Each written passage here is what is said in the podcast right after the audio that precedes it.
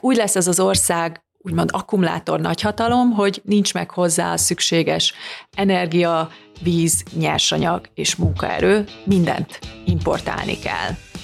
Göd, Iváncsa, Ács, Bátonyterenye, Komárom, csak néhány település, amelynek a nevét a laikusok is megismerték az elmúlt hónapokban az akkumulátorgyártás miatt. Hiába a helyi tiltakozások, az állam újabbnál újabb távol-keleti beruházásoknak ágyaz meg adófizetői pénzből Magyarországon, átláthatóság helyett pedig egyre ködösebbé válnak a bejelentések.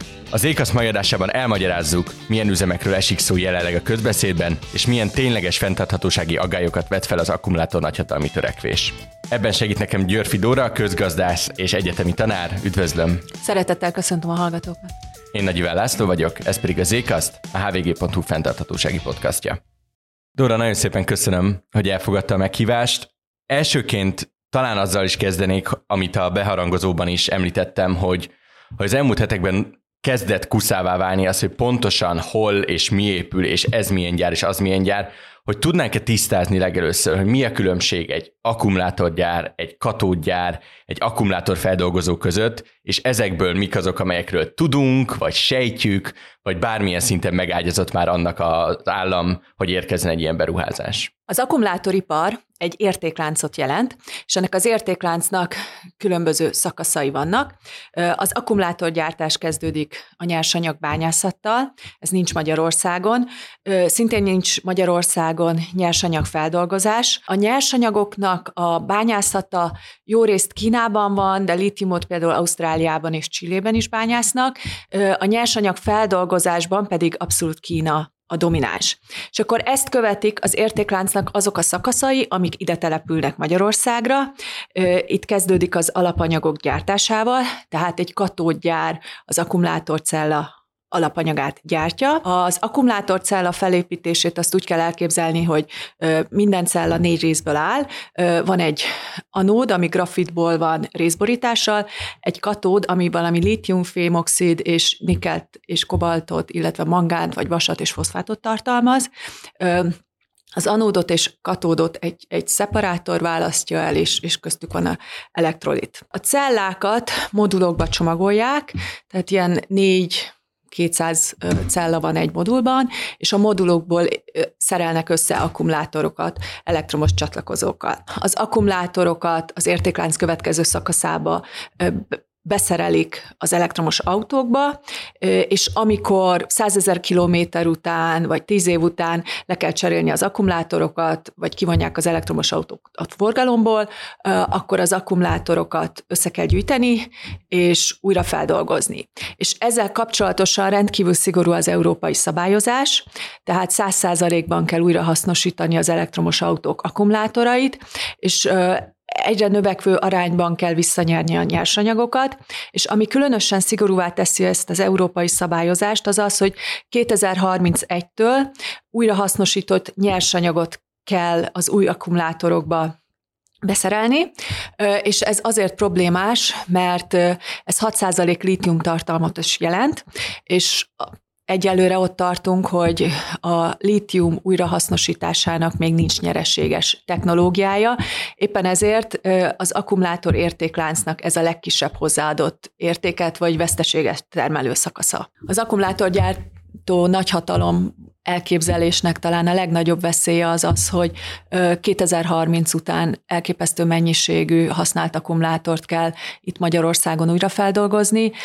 Az újrahasznosítás az rendkívül energiaigényes tevékenység szintén, és mint az el, korábban említettem, ez egy jelenleg egy veszteséges tevékenység, ami azt jelenti, hogy, hogy, hogy Magyarország egy olyan tevékenység nek ad elképesztő mértékű állami támogatást, ami rendkívül veszélyes a környezetre, és, és nagyon fontos elemei veszteségesek, és ez biztos, hogy nem a gazdasági felzárkózásnak az útja. Tehát magyarán erős kilátás van arra, hogy egy-másfél évtizeden belül, amit megtermelünk, annak a lerakója lesz Magyarország.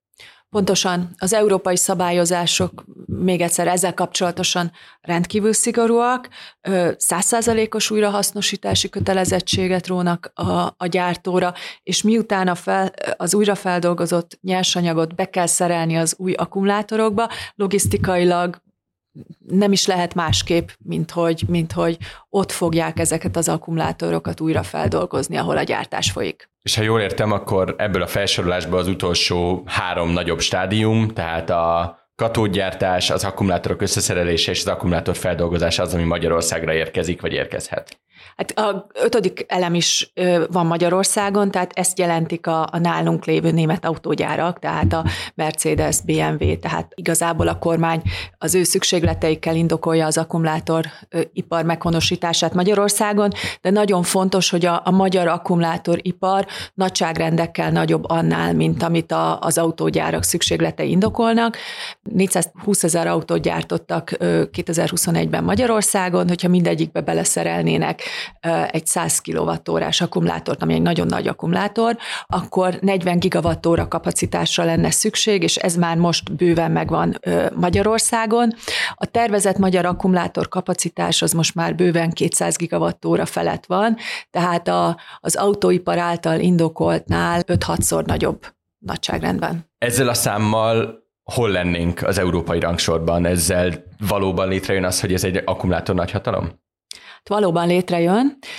A 2027-es előrejelzések alapján Kínának lesz egy 6200 gigawattórás akkumulátorkapacitása, az Egyesült Államoknak 900 gigawattóra, Németországnak 500 gigawattóra, és Magyarországnak 200 gigawattóra felett, tehát a világ negyedik legnagyobb akkumulátor kapacitással rendelkező országa lehet, lehet Magyarország, és nagyon fontos, hogy az újabb és újabb bejelentések alapján ezek a számok még feltehetően növekszenek majd.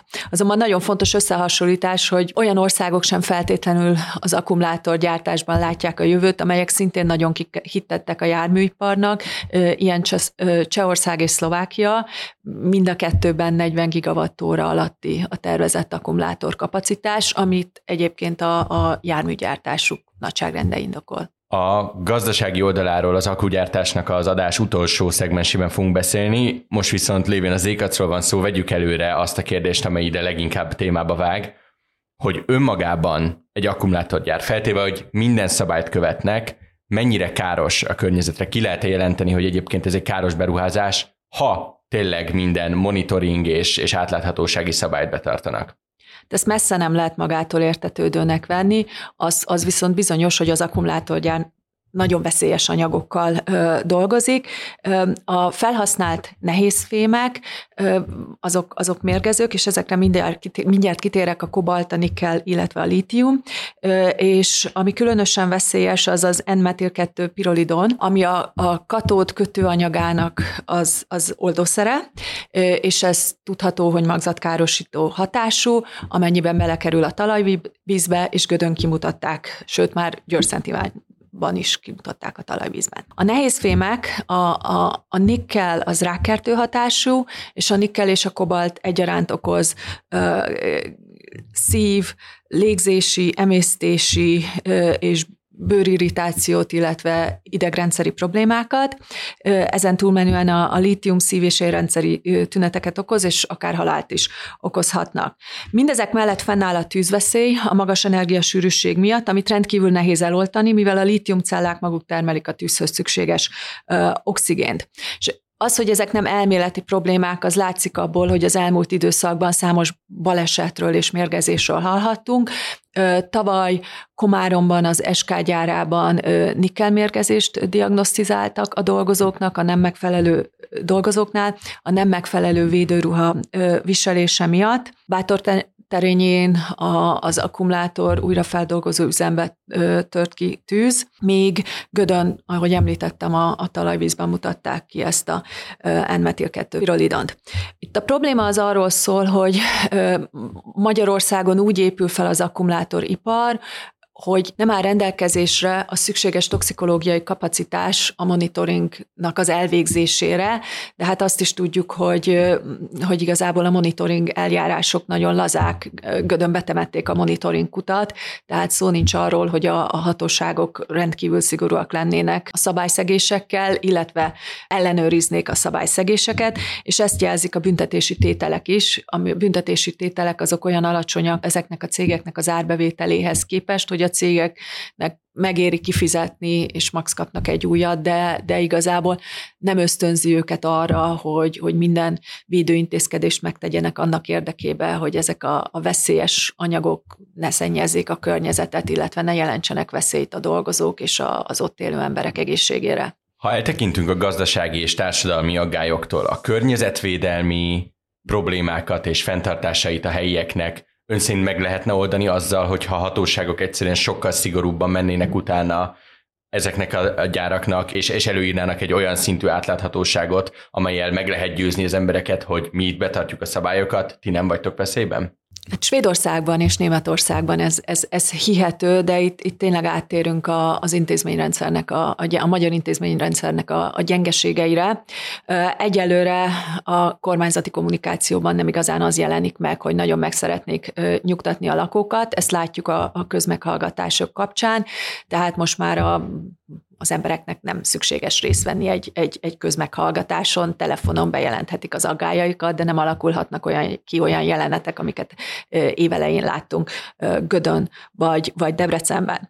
Tehát itt, itt az intézményrendszer kapcsán nagyon fontos a bizalom, és hát ezt a, a bizalmat ezek a lépések messze menően alássák, és a bizalom az, az, az két elemből tevődik össze, tehát az egyik a, a hatóságok közjó iránti elkötelezettsége, a másik pedig a, a, a kapacitás, tehát az a tudás, ami, ami valóban képes ezeket a, a gyárakat ellenőrizni, és jelenleg azt látjuk, hogy, hogy egyik, egyik sincs meg. Tehát miután a kormányzat ennyire egyoldalúan erre az iparágra koncentrál, és hát az ország vonzerejének az egyik fontos eleme az, hogy nagyon gyengék és lazák a szabályozások, és igazából a hatóságok, a gyárak érdekei érdekeit védik, és, és nem feltétlenül a környezeti szempontokat veszik figyelembe.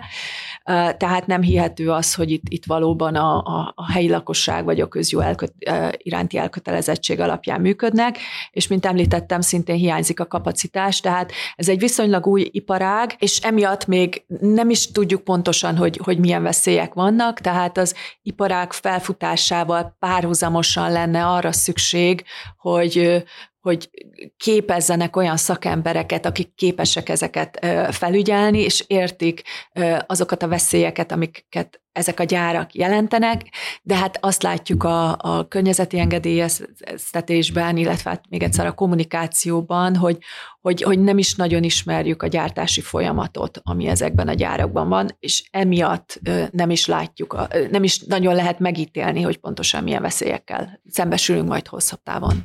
Köszönöm, és, és ahogy említettem, akkor térjünk rá azokra a gazdasági témákra, amelyek valamilyen szinten én azt gondolom, hogy lazán kötődnek a fenntarthatóság kérdéséhez is, mert, mert hogyha egy olyan iparágra teszünk fel egy, egy teljes magyar büdzsét, ami, ami nem biztos, hogy megtérül, vagy nem biztos, hogy egy hosszú távú befektetés, akkor az, az hosszú távú fenntarthatósági kockázatokkal is jár egy országnak.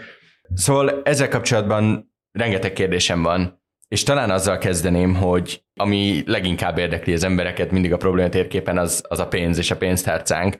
Az, hogy ennyi gesztust teszünk Kínának, az, hogy ennyire megágyazunk ezeknek a beruházásoknak, mind a szabályozási, mind az anyagi szinten, ez mennyire éri meg nekünk anyagilag olyan értelemben, hogy mennyi pénz marad ezekből a beruházásokból Magyarországon, és ez hogy viszonyul ahhoz, amennyivel megtámogatja ezeknek a beruházásoknak az érkezését az állam? Erről igazából nem látunk számításokat, tehát a, a Nemzeti Akkumulátoriparági Stratégia semmilyen számítást ö, nem tartalmaz arról, hogy, hogy az állami támogatások hogyan térülnek meg, és ezek az állami támogatások, ezek tényleg elképesztő nagyságrendet jelentenek. Ö, minden beruházásnak kb. 10-15 százalékos a, a közvetlen támogatása, úgymond munkahelyteremtés címszóval, de nagyon fontos, hogy munkaerőhiány van Magyarországon, tehát a munkahelyteremtés az, az igazából most már az ázsiai vendégmunkások számára történik, és egy hasonló nagyságrend, illetve sokszor még annál is nagyobb az infrastruktúrális ö, támogatás, hiszen ö, ezeknek a cégeknek ki kell építeni az ö, energiainfrastruktúrát, a közlekedési infrastruktúrát, a leendő vendégmunkásoknak a elszállásolásához szükséges infrastruktúrát, illetve hát rengeteg ö, víz szükséges az akkumulátorgyártáshoz, és ezért a, a vízhez szükséges infrastruktúrát szintén. És amikor a megtérülésről gondolkozunk, amiről még egyszer a kormányzat semmilyen számítást nem hozott nyilvánosságra, akkor arra is kell gondolni, hogy, hogy mire fordítjuk a, a, a szűkös erőforrásainkat. Én a közgazdasági szemlébe írtam egy cikket, és abban a Gödi akkumulátorgyár példáján próbáltam egy hipotetikus számítással kiszámolni azt, hogy, hogy hány év alatt folyhat be munkaerő után fizetett adókból és járulékokból, illetve a társasági adókból az a nagyságrendű állami támogatás, amit mondjuk a, a Gödi Samsung kapott, és én nagyon-nagyon hosszú időt találtam, és a, amikor a valódi számok ennél még talán rosszabbak is, tehát azt, azt találtam, hogy olyan 8-17 éves a megtérülés, ami, ami azt jelenti, hogy hogy akkor 8-17 év múlva már lehet, hogy egy teljesen más akkumulátor technológia lesz, és addig igazából nincs különösebb nagy haszon a költségvetés számára az akkumulátor gyártáson.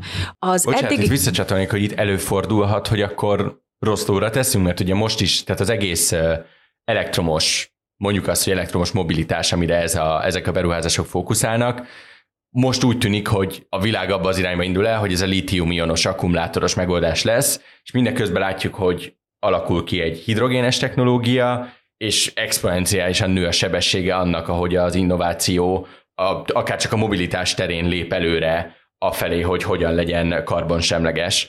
Azzal, hogyha ennyire befektetünk egy technológiába, az mennyire lesz megújítható, és mennyire válik elavultá, hogyha teszem azt 10-15 éven belül változnak a trendek. Lehet-e egy ilyen ipari forradalmakhoz hasonló probléma, hogy ahol az első ipari forradalom jól sikerült, ott a másik annyira nem, mert nem tudtak alkalmazkodni, belekerülhetünk ebbe a csapdába, erről mit lehet most tudni? Abszolút belekerülhetünk, és itt nyilván valószínűségek vannak nem biztos, hogy belekerülünk, de, de nem elhanyagolható valószínűsége van annak, hogy, hogy belekerülünk. Ez attól függ, hogy, hogy milyen cégek fejlesztik ki majd a, az új technológiát, tehát hogyha ez a, a CATL-ben fogják kifejleszteni az új technológiát, akkor, akkor nyilván a gyártás továbbra is, hogyha jól érzi magát, akkor, akkor idehozza, de hogyha új cégek fejlesztik ki a technológiát, amik nincsenek jelen Magyarországon, akkor ez az elavult technológia ö, itt marad nekünk. De és, és mindez azt jelenti, hogy, hogy a, a költségvetési támogatások révén a kormányzat egy hatalmas technológiai kockázatot vállal, és igazából átvállalja a cégektől.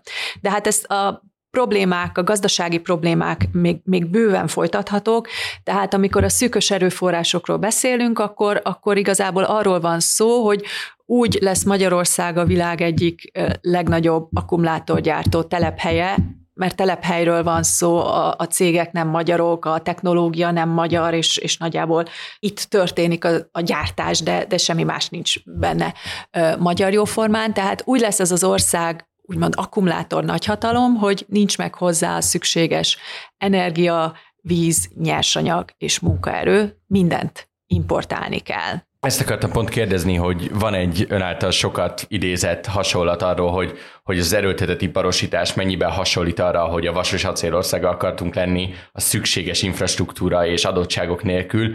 Itt mik ezek a hiányosságok, hogyha mondjuk számszerűsítjük, vagy, vagy kézzelfoghatóvá akarjuk tenni? Mi az a vízfogyasztás? Mi az az energiamennyiség, amelyre akár nagyságrendileg szükség lenne ahhoz, hogy egy országnak ilyen stratégiai cél legyenek, és ezzel szemben mit mutat a valóság, és ezek a hiányosság, vagy ez a különbözet a kettő között, ez mit jelent, mire lesz szüksége Magyarországnak ahhoz, hogy alkalmazkodni tudjon ehhez a fajta termeléshez? Kell-e a lakosságnak alkalmazkodnia például ahhoz, hogy ezek az üzemek elindulnak? Mindenképpen kell a lakosságnak is alkalmazkodnia, és leginkább azért, mert hogy azok az infrastruktúrális beruházások, amik ahhoz szükségesek, hogy ezeknek a gyáraknak az infrastruktúrát megteremtsék, a lakosságnak szükséges infrastruktúra befektetésekből hiányozni fognak. Tehát még egyszer szűkös erőforrások vannak, el kell dönteni, hogy az akkumulátorgyárak számára fejlesztik a hálózatot, vagy a lakossági energiahálózatot fejlesztik. A lakossági vízközműveket fejlesztik, vagy megépítik a vízközműveket az akkumulátorgyárnak. És hogyha nagyságrendeket kérdezett, akkor, akkor annyit lehet tudni, hogy egy kilovattóra akkumulátor kapacitáshoz 41 kilovattóra energia szükséges, ennek a fele föld földgáz, a, a, a fele pedig elektromos áram, és hogyha a CETL beruházást nézzük, akkor, akkor a 100 gigawattóra kapacitáshoz 4100 gigawatt óra energia szükséges, ez nagyjából a, a paksi atomerőmű teljesítmény, éves teljesítményének az egy negyede. Tehát nem véletlen. És ez egy üzem. És ez egy üzem, így van. Tehát nem véletlen, hogy a, a kormányzat az elmúlt egy évben folyamatosan arról gondolkozik, hogy hogyan lehetne Magyarország energiatermelését bővíteni. A kormányzati elképzelések szerint körülbelül Magyarország energiafelhasználása 50%-kal nőni fog az akkumulátor gyárak miatt, és hát emiatt szükséges Paks 2, emiatt tárgyalnak a háborús agresszor Oroszországgal, és a legújabb tervek szerint gázerőműveket fognak építeni. Nem tudjuk, hogy milyen finanszírozással, de ez megint hozzáadódik azokhoz a költségekhez, amelyek az akkumulátoripar ide telepítését szolgálják. Bocsánat, de jól olvasom meg ki akkor ebből azt, hogy az, hogy Magyarország összeszerelő üzemként vagy akkumulátor hatalomként hozzájárul ahhoz, hogy mondjuk a világ elektromobilitása fejlődjön, mindeközben a saját maga fenntartható energiatermelését gyakorlatilag beáldozza ezen az oltáron, hogy másoknak gyárthassunk akkumulátorokat az elektromos autóiba. Hát nagyjából ez történik, tehát amikor Magyarország az első, akkor, akkor igazából én, én, én elvárnám azt, hogy ha hozzá is járulunk a világ klímaváltozás elleni küzdelmeihez, ez nagyjából arányban le, legyen a teherviselő képességünkkel, és ez az akkumulátoripar, ami hát nagyon tiszta lesz a levegő Münchenben, ahol megveszik ezeket a kocsikat. Tehát ez az akkumulátoripar szerintem aránytalan terhet jelent az ország számára, akár lakosság szám, akár a környezeti adottságai függvényében. Az energia mellett szintén fontos kérdés a víz, tehát a klímaváltozás miatt Magyarország jelentős része asszály által sújtott terület. Ezt idén nem érezzük annyira, mint amennyire tavaly éreztük, de hát ezek, ezek hatalmas, ezeknek a gyáraknak hatalmas vízigényük van.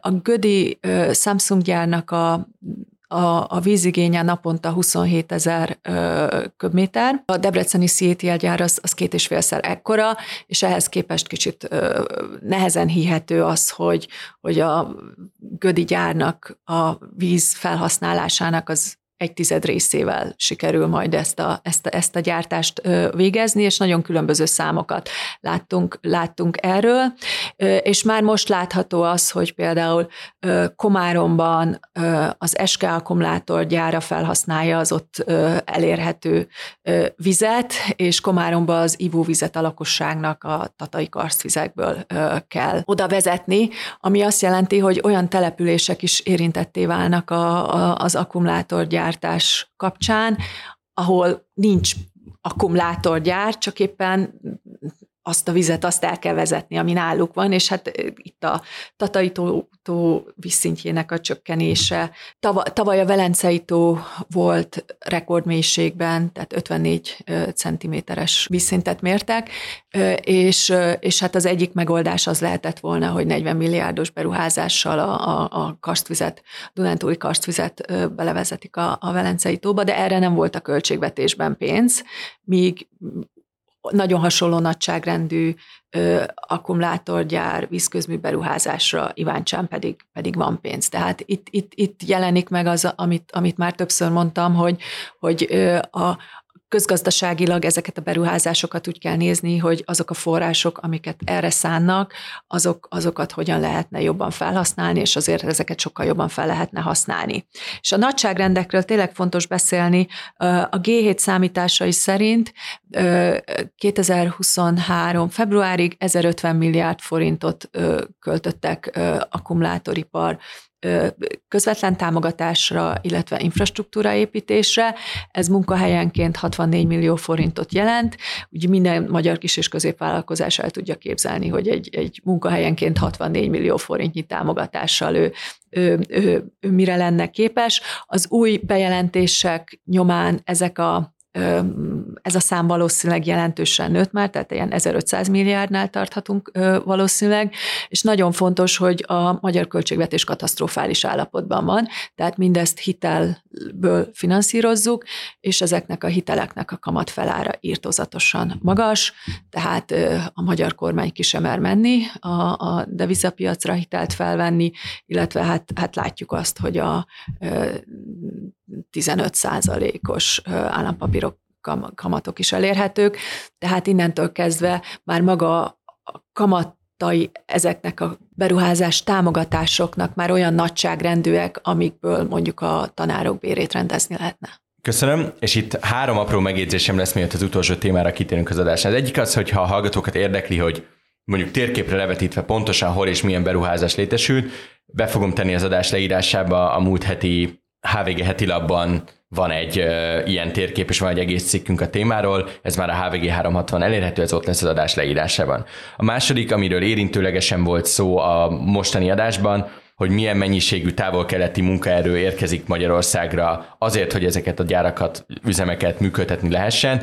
Erről nem ebben a podcastban beszélgetünk, hanem a múlt pénteki fülkében volt szó Ésik Sándorral, ezt is be fogom tenni az adás leírásába, annak az adásnak az utolsó kis szegmense szólt arról, hogy milyen politikai és társadalmi következményei lehetnek ezeknek a beruházásoknak. És akkor térjünk is rá a harmadik apró megjegyzésemre, amely egyúttal a, rávezet minket az utolsó kérdésre.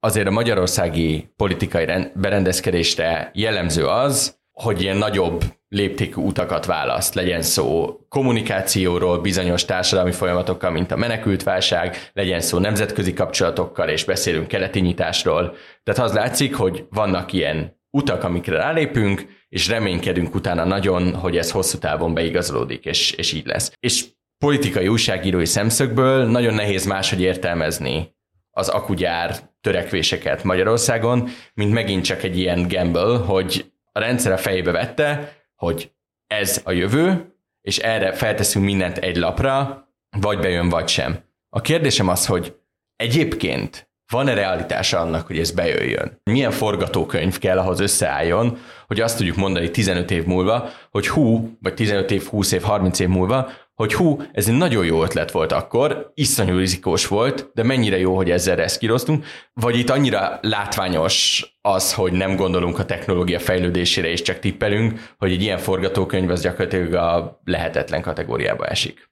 Én, én nem gondolom, hogy ez, ez bejöhet. Tehát ez, ez valóban így történt, hogy van egy, egy terület, amire a kormányzat rááll, és akkor minden erőforrást oda, ö, oda terel. Én azt gondolom, hogy ez az akkumulátoripar, ez, ez, ez úgy, jött, úgy jön létre Magyarországon, ö, hogy nyugati működőtőke már elkerüli az országot az jogállamiság leépülése miatt, és, és nincs igazán alternatív finanszírozási lehetőség, tehát, tehát ez az iparág van, ami hajlandó ide települni, pontosan azért, amikről beszéltünk, írtozatos mértékű állami támogatás és rendkívül laza szabályozások, ami nagyon olcsóvá teszi ezeknek a cégeknek a termelést. Ami ebből kijöhet, az az, hogy a névlegesen a GDP növekedni fog, hogyha valóban megépülnek a gyárak, és, és, és valóban létrejön egy, egy, egy hatalmas exportáló szektor.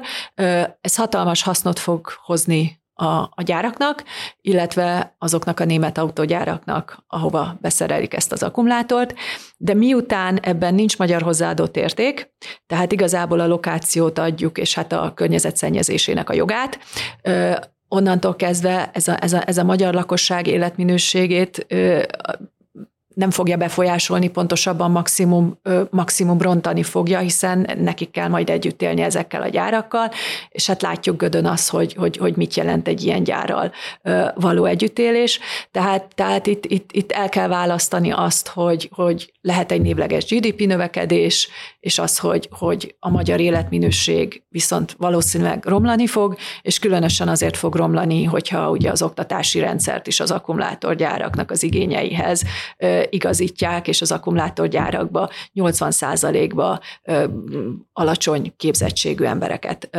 foglalkoztatnak, tehát azok a magas képzettséget igénylő, jól fizető, magas életminőséget biztosító munkák sem lesznek elérhetők az országba, amik, amik jelenleg még úgy, ahogy vannak. Végezetül még egyet, erre hadd kérdezek egyet vissza, ha már, ha már itt a lehetőség, hogy egy közgazdásszal ülök szemben, hogy tulajdonképpen már látjuk-e azt világosan, hogy az a konzervatív liberális vágyálom, az a trickle-down economics, hogy majd a növekedés az le fog jutni az alsóbb szintekre is, és mindenkinek az életszínvonalát megemeli pusztán az, hogy a GDP növekszik, és az output növekszik egy országban. Ez most arra kijelentetően mitoszként a jelenlegi keretek között. Ez a 80-as években volt egy, egy uralkodó mitosz, és azóta azért majdnem 40 év eltelt, tehát, tehát, tehát most már azért sokkal... Nem, mert egyébként még a brit kormány a Liz Truss alatt próbálta ugyanezt felfutatni, és annak 60 napban mérhető kudarca volt. Igazából ebbe, ebben közgazdászok már annyira, annyira nem hisznek. Aki ebből az akkumulátorgyártásból gazdagodni fog, az az, aki építi az infrastruktúrát, ez a, ez a kormányzati holdudvar, és ez a kormányzati holdudvar számára biztosít építési megbízásokat. Tehát, tehát nekik nagyon jó lesz. Számukra az elmúlt 13 év is nagyon kedvező volt, és hát látjuk azt, hogy ez, ez, ez mennyire nem csorgott le a, a társadalom alsóbb, alsóbb rétegeibe, de igazából ami itt a probléma az az, hogy, hogy nem véletlenül keresnek folyamatosan a közgazdászok alternatív mérőszámokat, és a, a, az életminőség index az, az egy ilyen alternatív mérőszám, és tudható az, hogy, hogy nagyon elválhat egymástól a, a, a GDP és az életminőség, és azt gondolom, hogy az akkumulátorgyártás az, az, az tipikusan az a tevékenység, ami, ami, ami lehet, hogy növeli a GDP-t, de az életminőséget biztosan nem. Dóra, nagyon szépen köszönöm a beszélgetést. Ez volt az Ékaszt erre a hétre, a hallgatóknak pedig köszönöm szépen, hogy velem tartottak. A műsor két hét múlva folytatódik, addig is iratkozzanak fel a hvg.hu podcastokra, hogy ne maradjanak le a többi műsorunkról, a fülkéről, a mérlegenről és az elviteléről sem, és kapcsolják be az értesítéseket, hogy minden epizód megjelenjen a feedjükben. Én Nagy László vagyok, viszont hallásra!